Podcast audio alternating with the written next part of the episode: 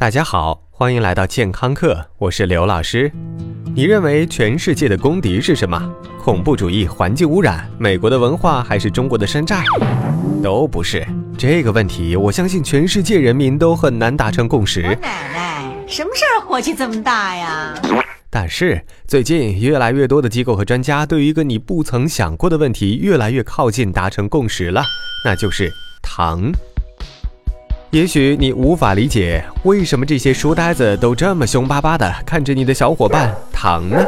话说，糖构成了现代饮食文化的中坚力量。在逛一圈超市之后，我们可以总结：好吃的东西不是有很多盐，就一定有很多糖，甚至双剑合璧，形成一股无法抗拒的合力，让你欲罢不能。比如说饮料。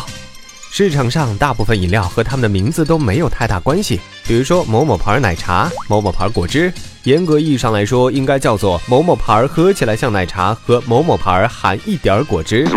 真正能让他们发扬光大的幕后推手，还就是糖。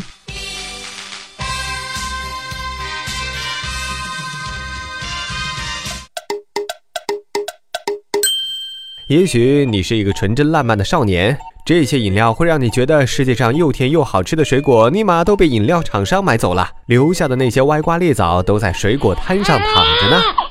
早在十年前，世界卫生组织建议人一天总卡路里摄入量中糖的摄入要低于百分之十，而时过境迁，十年前的标准如何能应对我们这些又进化了的人类呢？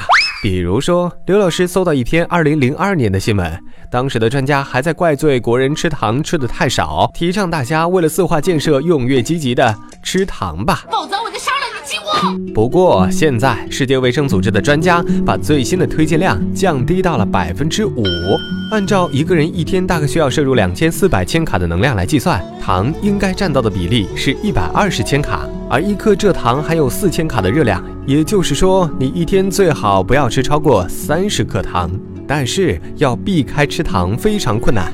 你随便拿起一瓶饮料，你会发现里头的糖含量至少都在五克以上，甚至更多。当然，如果你热衷于购买低脂减肥产品，那真的是恭喜了。最近有很多人发现，商家在生产低脂产品的时候，为了能保证让你吃了不吐，就得多放糖。这里最典型的例子就是低脂酸奶。当然，严谨的刘老师是不会把唐家族一棍子打死的，因为这个家族成员真的是非常复杂，估计用五百集的新加坡电视剧都扯不清楚。所以，我们今天来说一说其中两种我们每天都要摄入的糖：葡萄糖和果糖。老师，老师，我知道葡萄糖是好东西。葡萄糖给你的印象应该是救人于水火之中的民族英雄，哪位娇弱的女神突然晕倒？能够救起她的一定不是男神的性激素，而是一罐富含葡萄糖的饮料。葡萄糖为我们提供能量，还能刺激胰腺分泌胰岛素，告诉大脑油箱已满，停止进食。当然。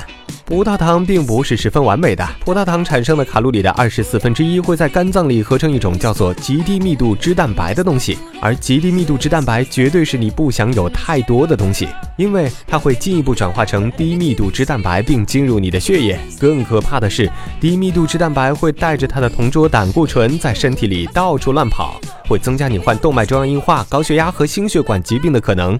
再来说到果糖家族。现在用的比较多的是我们非常熟悉的蔗糖和高果糖浆，这两种东西差别不大，果糖含量都在百分之五十以上，而果糖是远远比不上葡萄糖的，因为果糖只能在肝脏代谢。呃，刚才我说什么来着？哦，对了，极低密度脂蛋白，对。糖分在肝脏中会产生极低密度脂蛋白。如果所有的糖分都必须经过肝脏来代谢，那么我们人体在代谢果糖的过程中产生的极低密度脂蛋白将是代谢葡萄糖的三倍以上。而且你的大脑无法产生饱的感觉。当然，果糖也并不是一无是处。对于运动员来说，含有果糖的饮料才能跟得上他们消耗的节奏。对于我们这些每天与沙发、椅子为伴的人来说，真不应该做朋友啊。那老师，我们应该怎么样健康的吃糖呢？首先，抛弃那些不知所云的饮料吧，它们八成是你糖分摄入的大头。另外，抛弃精加工食品，比如说低脂产品，因为低脂也就意味着糖多。第三，吃糖的同时吃点别的，最好是富含膳食纤维的东西，这样你就能够有饱腹感了。第四，不要完全放弃所有的甜食，因为通常决心越大，坚持的时间也就越短。好的，感谢收听，回见。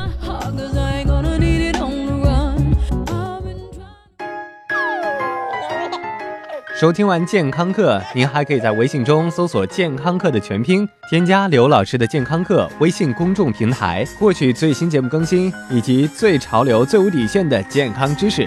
回见。